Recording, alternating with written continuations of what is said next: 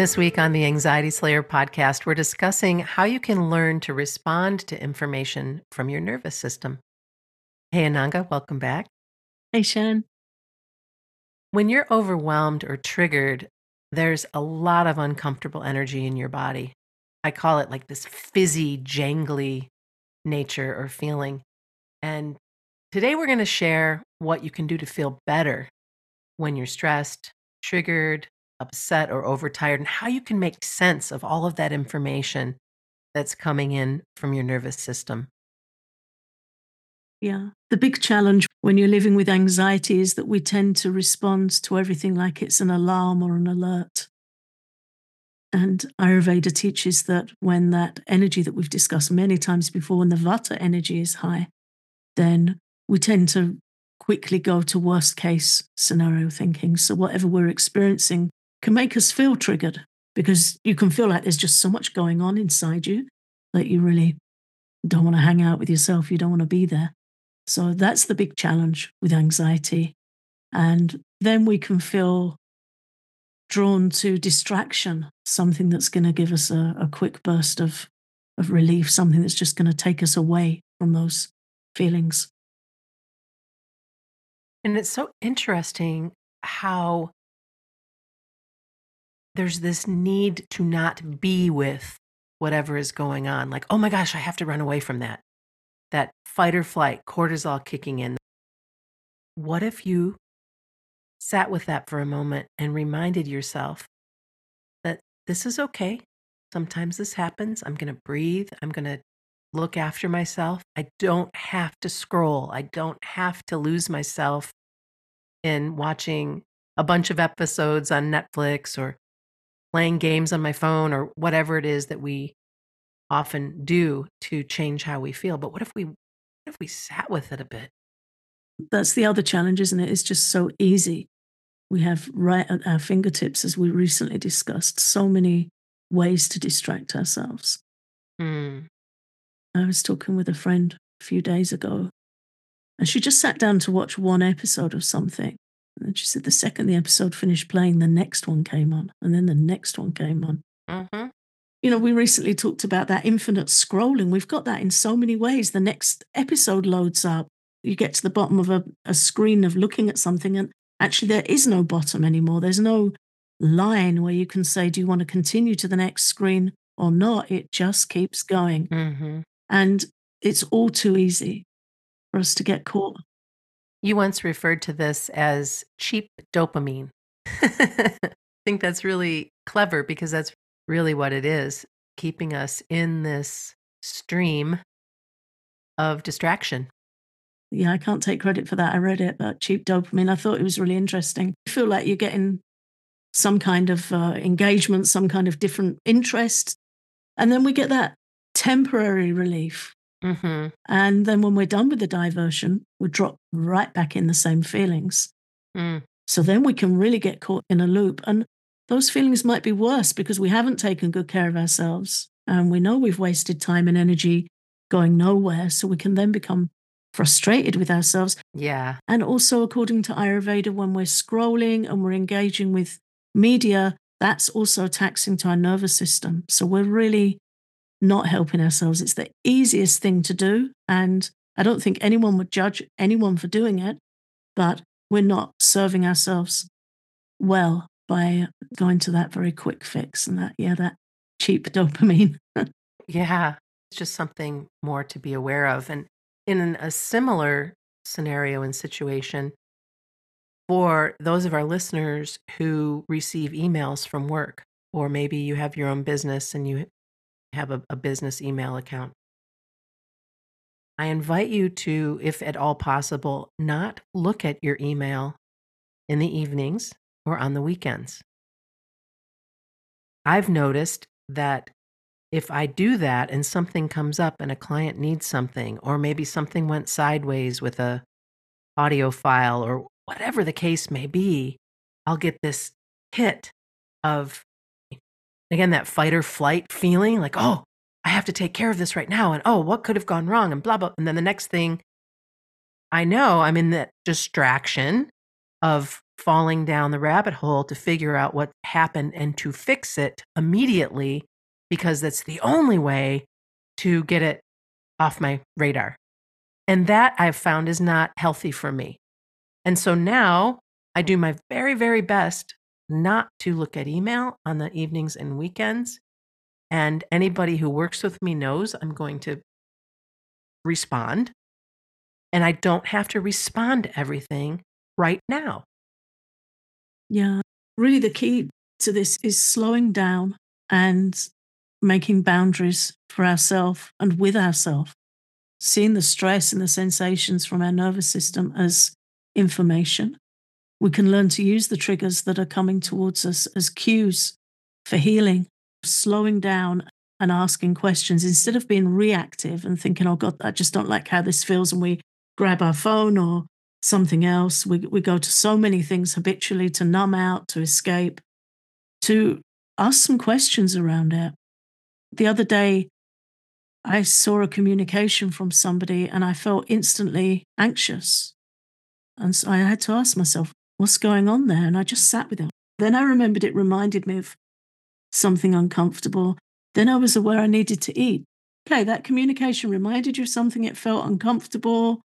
So I just did some breathing, some stretching, and just let it fade out. But sometimes we take everything at the same kind of anonymous intensity. It just feels intense and we don't know why. But by noticing and asking questions, we really can respond differently and in a more loving way, like you realizing, oh, I need to eat. I need to, I need to get some nutrition in my body. And knowing that if you don't have it, you can feel much more stressed without that nourishment. Yeah, I can feel ungrounded.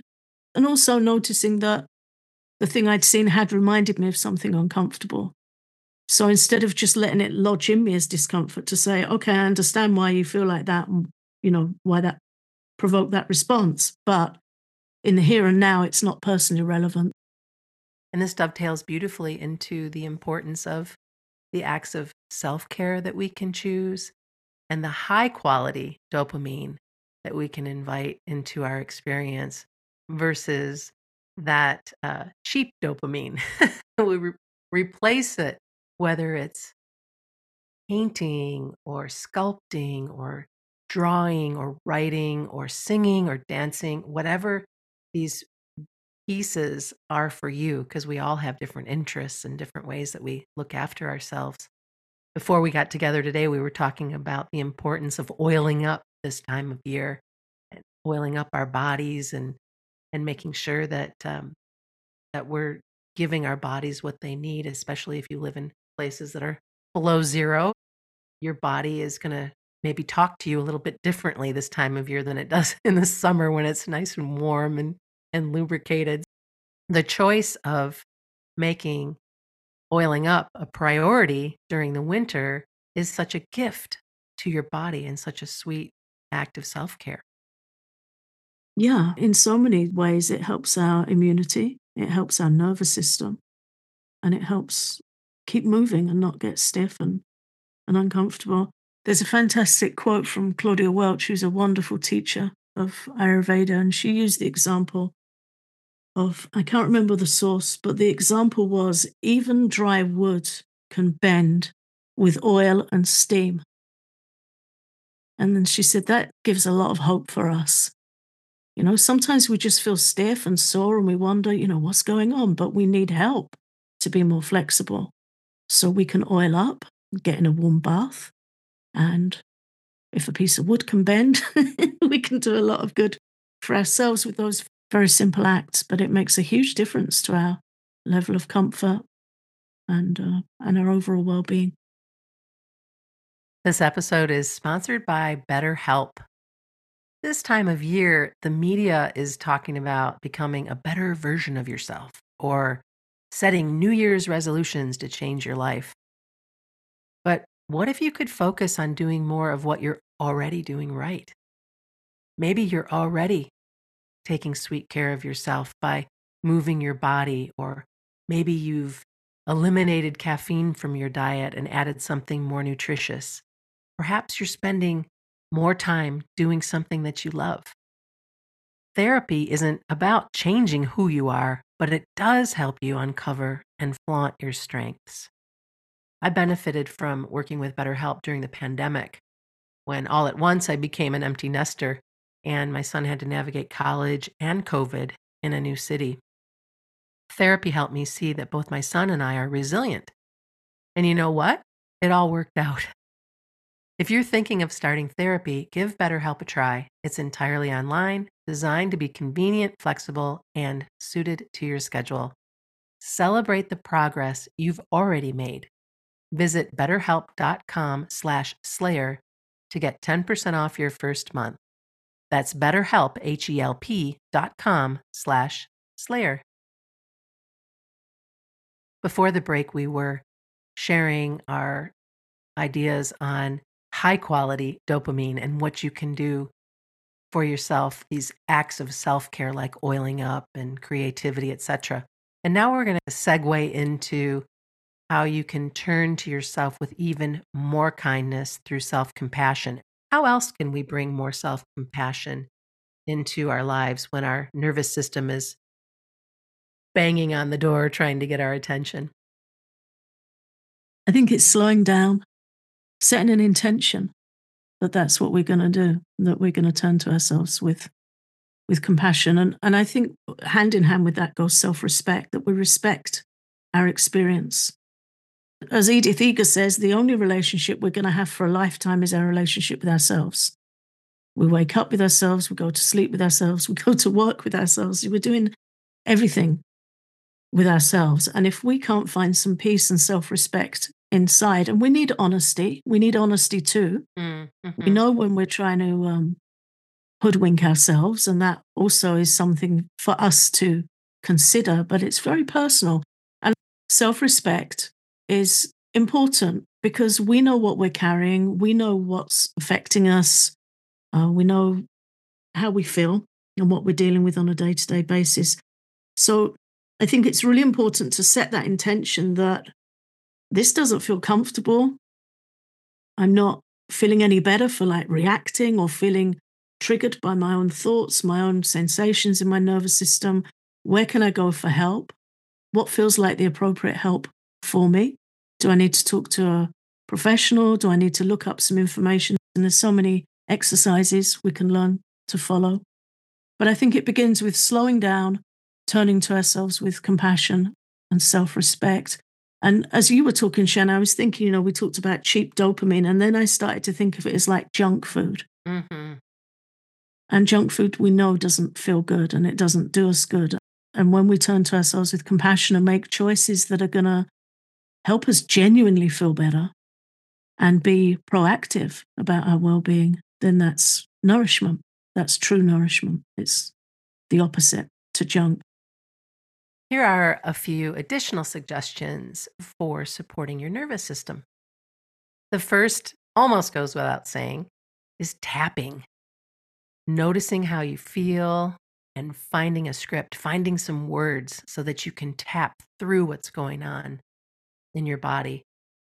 And we have many guided tapping sessions that you might want to explore. One is called S O S tapping, or what if it's going to be okay tapping, which is so sweet in itself, because just asking that question can help you remember how often it truly has been okay, even when we've created the most hellacious stories and fears and whatever has come up to make us feel so strangled and small.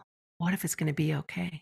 That's what I love about tapping, is that it turns down the fear and turns up the resourcefulness. And then we start to develop self-trust, and we start to remember times when we've got through things, or we start to settle into a course of action that we're happy with if something does need attending to. And that, um, what if it's going to be okay tapping? It ended up being called something slightly different on Patreon, but it's easy to find. That's one of my favorite sessions I've ever recorded. Mm. And it starts off quite personal because I share something I was going through when I needed to do this kind of tapping. And then I thought I'd like to share this with our patrons, because very often we've, we've got the experience we're dealing with, the facts of the thing. And what we really suffer with is our mind and our dialogue and our story around things. So Our nervous system might be saying to us, hey, I need a bit more warmth. I could do with some soup or a hot drink or a warm bath or a laugh with a friend. And we're saying, what's wrong now? Yeah. Which is just feeding back into it and making it more anxious. But it's just telling us, hey, I'm, I'm a bit rattled today. Could we have an early night? Can we curl up with a hot pack? Could we have some lavender diffusing? You know, there's all these ways where we can attend and befriend our feelings and turn to ourselves with loving care. And then we really are going to start to feel more settled, and we're going to gain self-respect because we've turned to ourselves and helped ourselves. And that's one of the best feelings, when instead of fleeing to scrolling, we think, you know, I think I need something gentle, something easy, something warming, and I could use some time with creativity. Maybe I can do some coloring or some sketching and listen to something gentle, put some gentle music on. They're all ways of responding rather than reacting, but they're also helping. Mm-hmm. You also might want to consider affirmations, and whether you write some for yourself or listen to a recording, affirmations can really help lift your spirits and help you get into this loop of positivity. I love writing them for myself, but I've also created some recently with your music to back them for our Patreon. And that's something that you can get at patreon.com forward slash anxiety slayer. Yeah, those affirmations you created are on my M P three player, and I've been really enjoying them. Hmm. It's like changing the record in your head, isn't it? Yeah. We can either have this negative soundtrack playing, which is just causing us more and more suffering, or we can switch it out and and practice having a more positive soundtrack playing. And it's not always easy, and it does require persistence. But if we keep coming back to it and keep drawing the mind to a better place, eventually it starts to give over, and that feels a lot better.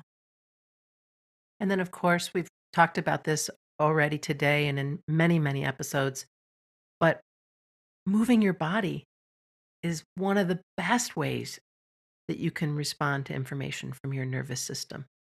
And that can be as simple as going for a short walk just to release the stress hormones that you have in your body.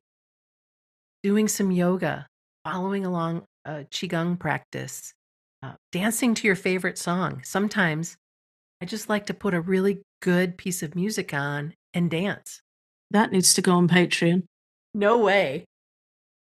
I was a part of a of this uh, wonderful Woman Unleashed event where different teachers and practitioners come together and do these free bits for you, free calls and conversations. And one of the women that came forward did this uh, free flow dancing thing. And, you know, you didn't, she was just so bold and so courageous in the way she was shaking it out.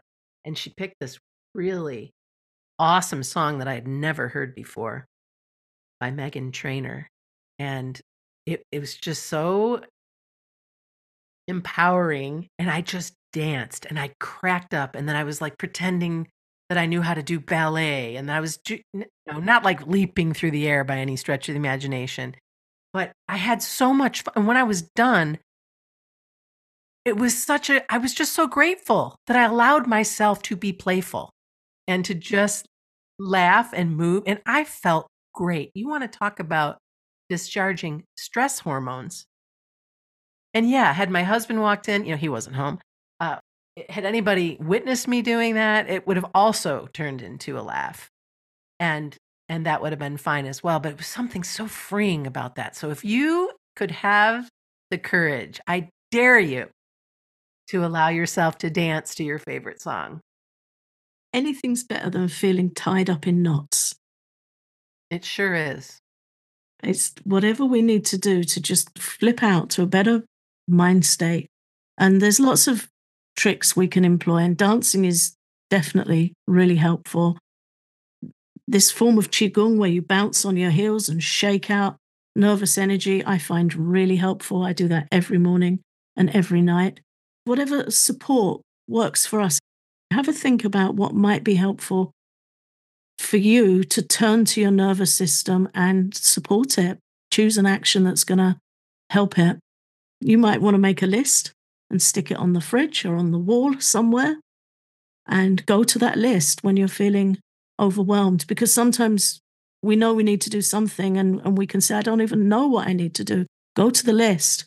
You have four or five things on the list and pick one and do it. Yeah, because if you think about how often you have your phone in your hand, you just go to the notes and see what appeals to you. Such a smart way to respond to whatever your nervous system is getting your attention with. Be prepared, and you're going to feel so much better. If you want to receive more anxiety support, you're welcome to visit our Patreon, where you can get a deeper dive into some of the topics we cover, as well as over two hundred downloads, including all of our guided relaxations, just for supporting our podcast. Learn more at patreon dot com slash anxiety slayer.